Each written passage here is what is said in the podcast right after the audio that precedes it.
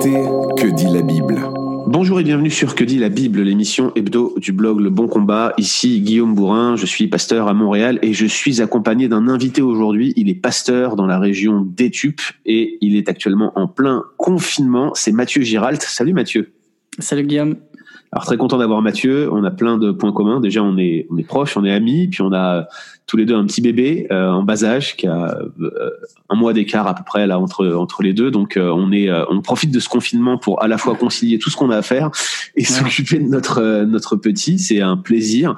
Seigneur garde-nous aussi avec tout ce qu'on a à faire, mais c'est c'est c'est quand même intéressant de pouvoir comparer nos expériences. Et justement, il y a quelques semaines de ça, on, on a discuté d'un d'un sujet qui nous paraît extrêmement important d'une part pour nos relations mutuelles d'amis, mais aussi euh, dans nos rapports chrétiens c'est euh, le sujet, le thème de la loyauté. Et on s'est posé la question de, de ce rapport euh, qu'entretient les Écritures et les principes moraux, notamment des Écritures, vis-à-vis de la loyauté. Du coup, on a, on a convenu de faire cette émission ensemble, euh, qui, à, notre avis, va vous être profitable. Alors peut-être le, le, meilleur point de départ pour cette émission, c'est d'essayer de donner une définition euh, à la loyauté.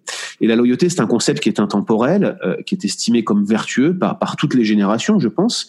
Est-ce que Mathieu, on peut définir, donner une définition succincte? Au concept de loyauté ou alors tu l'as dit, euh, quand on parle de loyauté, on, on pense premièrement au, au, rapport interpersonnel et euh, au fait d'être loyal envers quelqu'un en particulier. Et c'est aussi dans ce cadre-là qu'on qu avait parlé de, de, ce thème. Je crois que c'est un thème qui nous est cher euh, en tant qu'amis et puis même en tant que, euh, que vertu. On en parlera tout à l'heure euh, par rapport à la vie chrétienne. mais quand tu regardes en fait la définition que tu trouves de loyauté, soit dans le Larousse, soit dans le CNRTL, Ouais. Tu te rends compte que la loyauté est plus large que ça. Euh, la loyauté, c'est euh, la fidélité manifestée par la conduite aux engagements pris. Mmh. C'est celui qui respecte ses engagements, c'est celui qui obéit aux lois de l'honneur, euh, celui qui est droit. Ouais. Euh, et donc finalement, tu te rends compte que on est en train de parler de droiture, de, fida de fidélité, de euh, d'engagement. Et on a cette image qu'on va retrouver euh, après dans la Bible de quelqu'un de loyal, c'est un gars solide. C'est un roc. Euh, c'est quelqu'un qui ne change pas. Et par contre, quelqu'un de déloyal, ça va être une girouette euh, ouais. dans le langage courant, tu vois, pour pour employer une, une, une patte folle. Une patte folle. C'est voilà, il y a un coup de vent, hop, il change ouais. de direction. Ouais, euh, et on, on, a ces deux dimensions. Après, je me suis dit, mais euh, c'est, je trouve difficile peut-être de, de réfléchir la, la loyauté en termes bibliques parce que c'est pas une terminologie biblique. En tout cas, j'ai voulu le vérifier. Et quand j'ai quand j'ai cherché loyauté dans, dans la Bible, en français, ça m'a sorti un seul verset dans, dans une version. Euh, c'est Zacharie 8.8 dans la NBS, je te le lis. je les ramènerai et ils demeureront dans Jérusalem.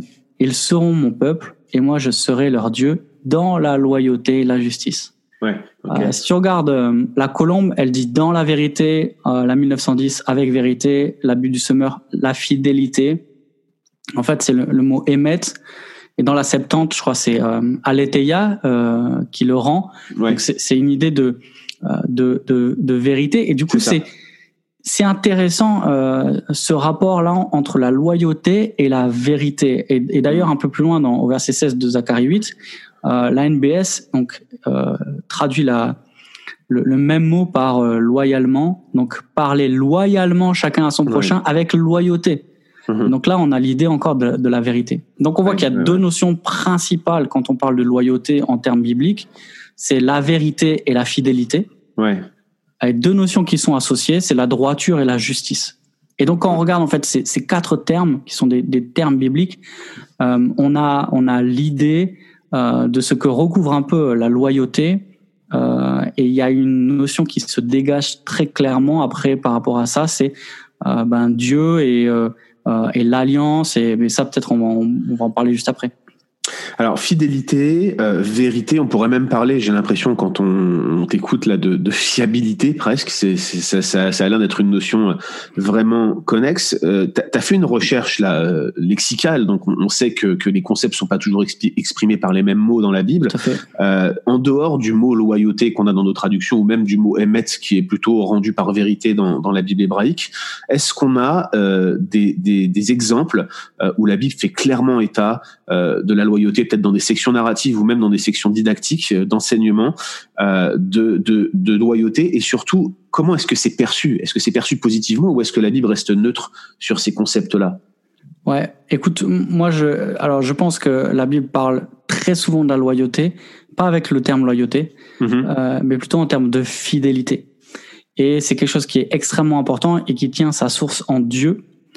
Euh, quand on regarde dans, dans le Deutéronome, par exemple dans, dans le Cantique de Moïse, euh, Deutéronome 32, on a cette parole de, de Moïse qui dit il est le rocher. Donc là, on retrouve hein, cette idée d'être d'être ancré, d'être de tenir solidement. C'est ça, euh, c'est ça la fidélité, Mhm. euh, la fiabilité aussi. Car toutes ses voies sont équitables. C'est un Dieu fidèle et sans injustice. C'est lui qui, c'est lui qui est juste et droit. Ouais, ouais. On retrouve encore ces mêmes mots, tu vois.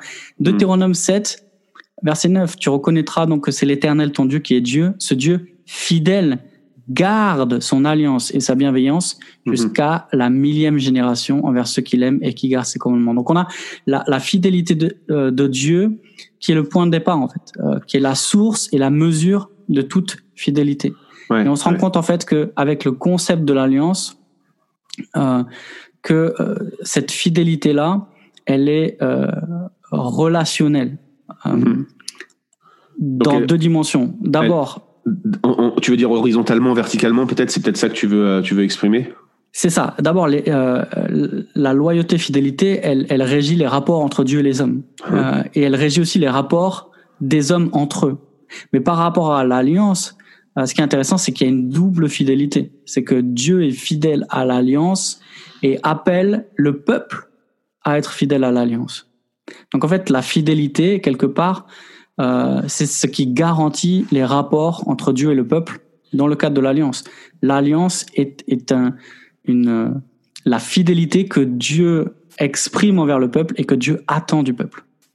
Super. Euh, Et, et- et du coup, est-ce qu'on a euh, dans ta connaissance, dans ta, dans ta lecture de la Bible, des exemples concrets euh, de, de personnages qui se sont exprimés alors, à la fois, euh, j- j'allais dire verticalement, c'est sûr dans la relation avec Dieu que, la fidélité à l'alliance, elle est soulignée à bien des égards dans la vie d'Abraham, de David, mais euh, je pense plus à des exemples de fidélité entre personnes, de loyauté entre personnes. Est-ce que tu as des exemples de cela?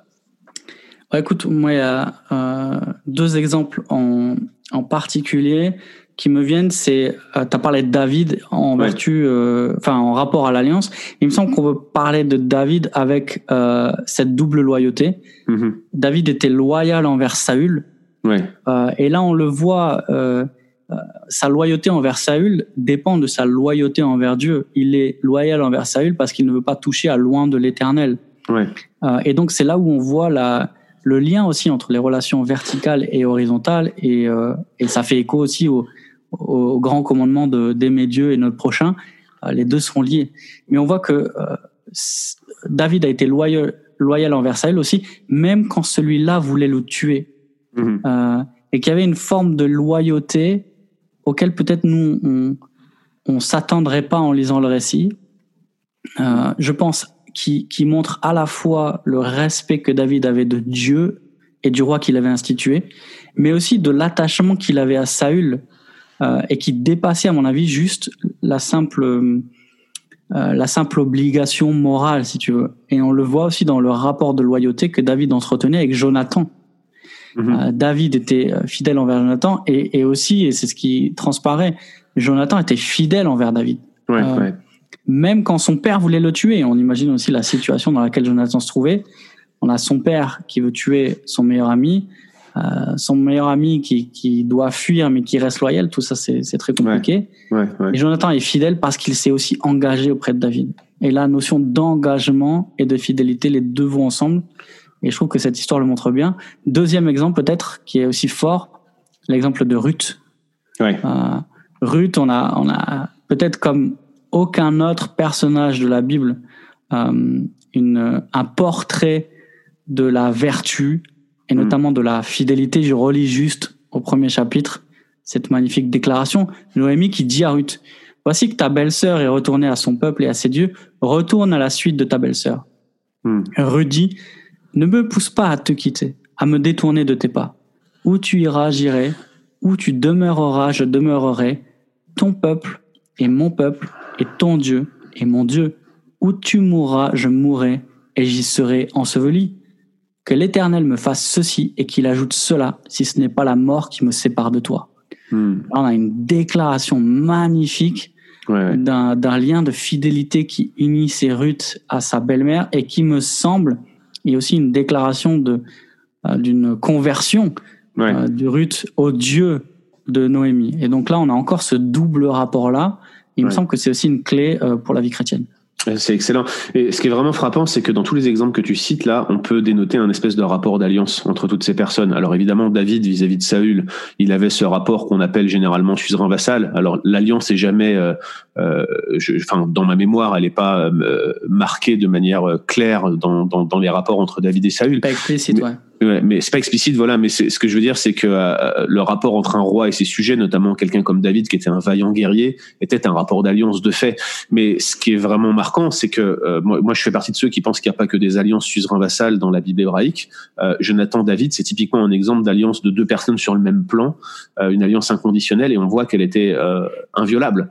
Ah et comme tu le soulignes encore une fois, hein, que Dieu me fasse ceci, qu'il ajoute cela, ça c'est des formules de serment typiques du Proche-Orient ancien qu'on retrouve ici dans la Bible hébraïque.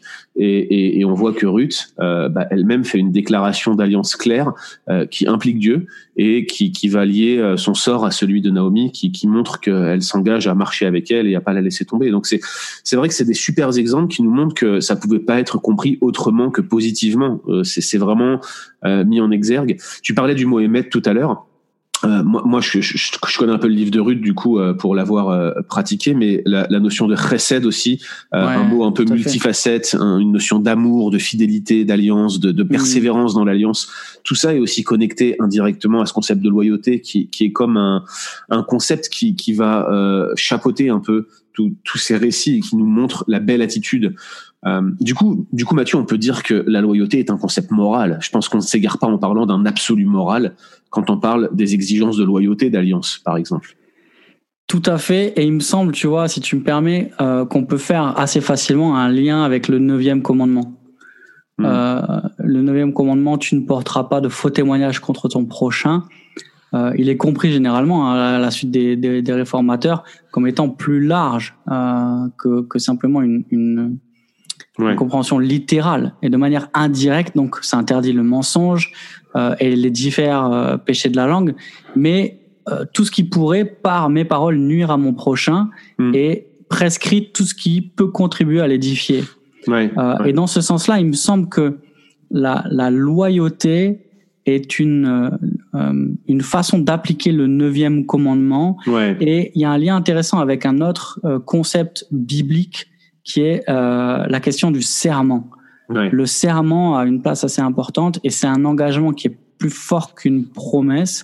Et j'ai lu euh, cette semaine euh, le psaume 15. Écoute ce qu'il dit euh, au verset 2 et 4. L'homme a la conduite intègre. Il pratique la justice. Il dit la vérité qu'il pense au fond de son cœur. Il n'insulte pas son frère. Hmm. Il ne raconte rien qui déprécie son prochain ou lui cause un préjudice. Hmm. Il méprise l'homme vil, mais il honore celui qui respecte l'Éternel. Hmm. Il tient toujours ses serments, même s'il doit en pâtir. Wow.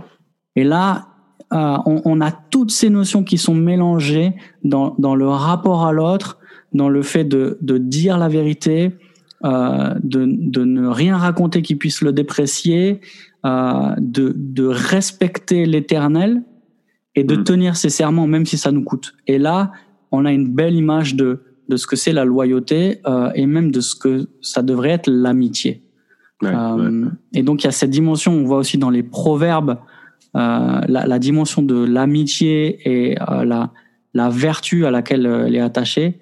Donc tout ça me, me, me fait dire que la loyauté, c'est vraiment quelque chose de profondément biblique euh, est profondément important en fait pour notre vie chrétienne encore aujourd'hui.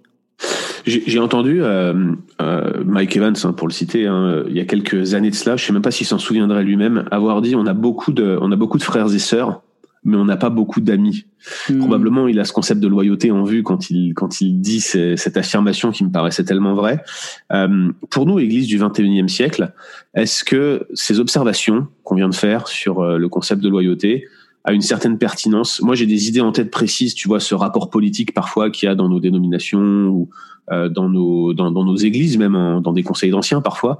Euh, est-ce que est-ce que la loyauté pourrait nous aider à, à, à, réguler nos principes? Et puis même dans nos relations interpersonnelles, dans nos relations d'amitié, est-ce que ce principe-là euh, devrait plus ou moins nous conduire à, à, être un peu plus formel dans notre manière de, de vivre l'amitié, par exemple en ayant des relations d'alliance euh, Tu sais que nous, dans nos églises, je sais pas comment c'est chez toi et tu, mais nous, dans nos églises, on fait ce qu'on appelle des alliances de membres, où on prend des engagements solennels les uns envers les autres, souvent publics. Euh, Est-ce que ça mériterait parfois de venir encadrer des relations personnelles ou des groupes d'amis? Tu sais que nous, notre groupe de potes, là, avec euh, Raph Charrier, Franck Godin, Stéphane Capitanuc, toi et moi, on, on en avait parlé à l'époque de, de peut-être faire une alliance d'amitié. Euh, Est-ce que ça a une pertinence à tes yeux? Hmm. Ouais, ça a une pertinence. Alors, euh, permets-moi juste de revenir sur un aspect théologique et après Ouais. de donner quelques pistes Bien pratiques. Euh, on peut dire assez facilement que la, la fidélité, c'est une vertu chrétienne. Tu vois, c'est c'est c'est un aspect du fruit de l'esprit euh, qu'on trouve en, en Galates 5.22. Euh, et à contrario, c'est une qualité dont les hommes sont Dieu sont dépourvus. Ça, on trouve dans la liste de, de vices dans Romains 1, euh, auquel Dieu a livré euh, les hommes qui ont refusé de, de l'adorer. Euh, Mm. et, et la notion de fidélité et de foi dans le Nouveau Testament, elle est hy- hyper euh, interconnectée puisque c'est c'est le même mot. Ouais. Euh, et donc, même c'est- c'est difficile en fait de, de faire la différence entre fidélité et foi. Et Mm. on voit encore une fois toutes les ramifications euh, par rapport à tout ce qu'on a dit dans l'Ancien Testament qui sont particulièrement euh, euh, intéressantes. Donc, Ouais. la, la, la, foi, la fidélité euh, dans le Nouveau Testament, c'est c'est- c'est celle du Christ, euh, c'est la fidélité du Christ, euh, mais aussi la fidélité au Christ, Ouais. euh, la fidélité à l'Évangile, la fidélité eschatologique où euh, Dieu est fidèle euh, et nous garde jusqu'à la fin. Mm. Euh, il demeure fidèle car il ne peut se renier lui-même. Mm. T- Toute cette notion de fidélité, elle est liée à, au fait que Dieu s'est engagé et encore une fois à l'alliance. Ouais. Ouais. Euh, maintenant, pour répondre à ta question et esquisser des pistes pratiques, je pense qu'on a une forme d'alliance à chaque fois qu'on fait, par exemple, un engagement euh, moral explicite. Par exemple, dans notre euh, dans notre église, quand on commence un, un groupe de croissance, on a une charte d'engagement Mhm. qui nous qui nous qui nous engage à certaines choses, euh, à être fidèle à nos rencontres, euh, à être euh, à respecter l'anonymat et la redevabilité. Euh, et voilà, il y a un certain nombre de choses auxquelles on s'engage et il me semble que c'est le garant euh, d'une d'une relation qui est transparente et qui est saine en fait, puisqu'on sait ce qu'on attend les uns des autres et on s'engage. Et encore une fois, euh, quelqu'un de loyal, c'est quelqu'un en qui on peut se confier. Pourquoi? Parce qu'il fait ce qu'il dit, parce Ouais. qu'il ne ment pas et on sait ce à quoi il s'est engagé. Donc il y a une notion euh, objective euh, que je trouve euh, hyper importante. Super. Après, pour euh, quelques pistes euh, pratiques, je pense que euh, augmenter notre notre vision de la loyauté et de la fidélité, euh, ça commence par maintenir la vérité de l'Évangile. On, on est d'abord loyal à Dieu, on est d'abord euh, loyal euh, à l'Évangile, et on, on, on ne veut s'en écarter ni à droite ni à gauche. Et donc c'est à la parole qu'on est d'abord loyal. Ensuite, je pense que ça nous encourage et ça nous aide à marcher dans la droiture et à aider les autres à marcher dans la droiture. La loyauté, euh, c'est aussi s'engager pour le bien de l'autre et à dire les choses euh, pour Mm. son bien. Et donc c'est dans ce sens-là où euh, être loyal dans l'Église, c'est aussi un moyen de contribuer à la croissance des uns et des autres.